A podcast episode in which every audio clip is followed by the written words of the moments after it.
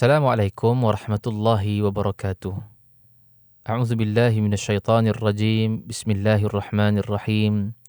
الحمد لله الذي أنزل على عبده الكتاب ولم يجعل له عوجا.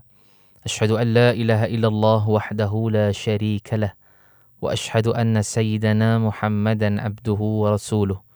اللهم صل على سيدنا محمد وعلى آله وصحبه ومن تبعهم بإحسان إلى يوم الدين سبحانك لا علم لنا إلا ما علمتنا إنك أنت العليم الحكيم رب اشرح لي صدري ويسر لي أمري واحلل عقدة من لساني يفقه قولي ولا حول ولا قوة إلا بالله العلي العظيم أما بعد الحمد لله Tuan-tuan, masih lagi bersama dengan saya Izmir Faris dalam rancangan Motivasi Pagi IKIM terbitan Hajah Mazlina Ismail.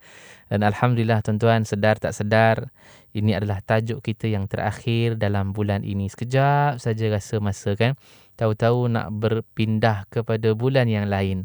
Dan saya kira ini adalah topik yang terakhir yang kita akan bincangkan dan motivasi kita mudah-mudahan memberikan sedikit manfaat buat kita insya-Allah dengan apa yang kita bincangkan pada sebelum-sebelum daripada ini. Dan apa yang kita bincangkan selama ini, saya nak konklusikan sebenarnya untuk hari ini punya topik berkaitan dengan kesedihan yang kita lalui kenapa yang kita sebut tentang sedih yang itu, sedih yang ini kan ada macam-macam topik dah 21 topik dah kita bincang sebelum daripada ini untuk membangkitkan motivasikan balik diri kita. Kita duk terfikir kenapa ada sedih dalam diri kita? Kenapa ada sedih dalam dunia ini? Sebab jawapannya di negeri yang kita sedang duduk ini iaitu dunia adalah tempat untuk kita bersedih. Uh, subhanallah. Jadi sebab tu kita tak boleh nak katakan bahawa kenapa kita kena sedih. Sebab dunia memang tempat sedih yang tidak ada kesedihan ialah di dalam syurga Allah Subhanahu wa taala. Yang itu yang tak ada sedih. Jangan kata tak ada sedih tuan-tuan. Segala sifat mazmumah, mahmudah pun tak ada dalam syurga Allah. Maknanya dalam dalam syurga nanti tak ada apa Ustaz? Dalam syurga tak ada riak, dalam syurga tak ada takabur, dalam syurga tak ada dengki. Dengki tak ada. Kita dok tengok orang punya rumah istana besar kita pun tak ada pun.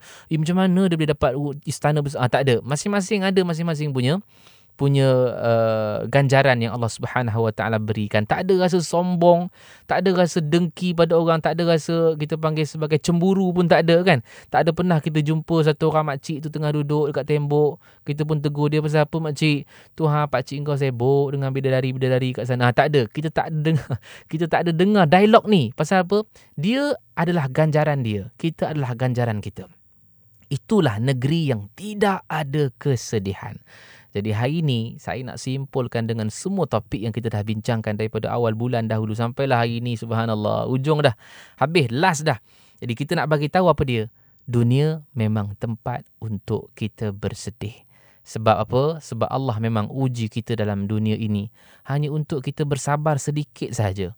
Sebab dalam keadaan kalau kita bersabar dalam dunia, walaupun kita ada rasa sedih, tapi mudah-mudahan di hari akhirat besok di dalam syurga Allah, kita tidak akan rasa sedih dan kita tidak menangis. Sebab kita bimbang dekat akhirat besok, ada golongan-golongan yang menangis. Oh yang mana ustaz golongan-golongan yang menangis? Golongan-golongan yang kufur pada Allah. Ni yang kita bimbang. Sebab hari ini kita sedih mungkin sebab dengan nikmat Allah bagi, mungkin kita tak puas hati dengan nikmat Allah, mungkin dengan sebab Allah uji kita begini kita tak kita tak redha dengan ujian yang Allah bagi. Kita tak nak sedih dekat dalam dunia kita takut nanti kita akan bersedih di hari akhirat di dalam neraka Allah. Allah rakamkan banyak ayat dalam Al-Quran supaya gambaran kita nampak rupanya dekat akhirat dalam neraka Allah. Berapa ramai orang yang menyesal, berapa ramai orang yang menangis. Antaranya kalau biasa kita dengar surah As-Sajadah kan tiap-tiap pagi Jumaat imam akan baca dalam surah dalam sembahyang subuh bila mana kita dengar imam baca rabbana absarna wa sami'na farji'na na'mal salihan inna muqinun. Wahai tuhan hari ini kami nampak dah. Hari ini kami dengar dah. Farji'na tolong kembalikan kami. Na'mal salihan kami nak beramal saleh. Inna muqinun hari ini kami benar-benar yakin. Subhanallah. Ini kan bukan orang yang menyesal. Inikah bukan orang yang dalam keadaan sedih. Kenapa dia sedih? Kerana dia dihumbankan ke dalam neraka Allah. Subhanallah. Na'udzubillah min zalik. Sebab tu bila mana kita katakan bahawa kita sedih dalam dunia ini hanya sekejap sahaja. Sebab dalam keadaan kita akan dapat dalam syurga Allah besok dalam keadaan yang nikmat yang terlalu banyak dan kita tidak akan rasa sedih. Tuan-tuan, satu hari Sayyidina Umar Al-Khattab dia masuk di dalam satu tempat Nabi Masyrabah ataupun bustan dia panggil satu taman. Yang Nabi selalu rehat dekat situ. Adalah isunya kan Umar nak berjumpa dengan Rasulullah. Nak Umar masuk dalam dalam kebun tersebut dan Umar lihat Nabi SAW sedang baring di atas pelepah tamar tuan-tuan. Beralaskan pelepah tamar sahaja. Dan dan Umar tengok Rasulullah tidak berpakaian tapi pakai kain lah maksudnya Rasulullah buka baju tidur tapi kain ada tutup aurat. Cuma bila Umar masuk Umar menangis sebab Umar melihat ada garisan garisan bekas-bekas pelepah tamar yang ada pada perut Nabi SAW. Itu yang menyebabkan Umar Al-Khattab menangis. Dalam keadaan Umar masuk, Umar tengok Rasulullah tengah baring. Dalam keadaan dia tengok ada kesan, kesan daripada pelepah tamar yang kena pada pada badan Rasulullah. Umar nangis. Tiba-tiba Rasulullah bangun, Rasulullah tanya, "Ma yubki ka ya Umar?" Apa yang buatkan kau nangis wahai Umar? Umar nangis tuan-tuan. Maka Umar pun kata, Ya Rasulullah, engkau tengok pada hari ini orang-orang Rom, Raja Rom, Raja Parsi, ini kuasa besar dunia dulu. Rom dan Parsi. Kau tengok Raja Rom, kau tengok Raja Parsi, Kaisar dan Kisra. Mereka duduk di atas firash yang empuk, katil yang empuk. Mereka dihidangkan dengan makanan dan minuman yang lazat-lazat. Mereka ada khadam, mereka ada hamba, mereka dilayan dengan wanita-wanita. Tapi engkau tengok engkau wahai Rasulullah sekarang ini dengan tidak berpakaian, hanya beralaskan pelepah tamar. Subhanallah, tuan-tuan. Maka Umar nangis dalam keadaan dia tengok keadaan Nabi macam tu. Tuan-tuan, Nabi ni suka menenangkan orang. Maka Nabi kata pada Umar, dia kata, wahai Umar, Mengapa kita nak perlu ambil apa yang Allah tawarkan kepada kita besok dalam syurga? Mengapa kita perlu ambil sebagaimana Raja Rom yang berada di atas firash yang yang empuk? Mereka dihidangkan dengan makanan dan minuman. Mereka dilayan dengan wanita-wanita khadam-khadam. Mengapa kita perlu ambil hari ini dalam dunia sedangkan perkara itu Allah telah tawarkan untuk kita di hari akhirat besok? Subhanallah. Tentang apa yang kesan daripada apa yang disebutkan oleh Nabi? Omar juga berkelakuan sama macam Nabi setelah Nabi wafat. Omar juga beramal dengan amalan yang sama sebagaimana Nabi setelah Nabi wafat. Omar antara orang yang tidak ada harta juga tuan-tuan. Walaupun dia jadi khalifah Islam yang kedua. Yang zaman itu menjatuhkan Rom dan Parsi. Subhanallah. Bila mana Hormuzan datang. Hormuzan ni kira orang Parsi, orang kuat Parsi lah. Raja Parsi. Datang nak jumpa dengan Omar.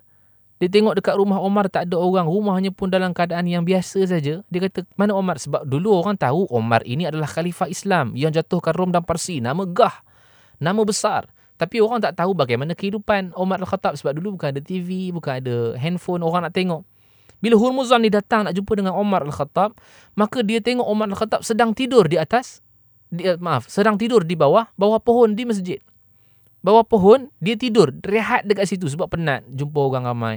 Maka dia pun rehat di masjid di bawah pohon.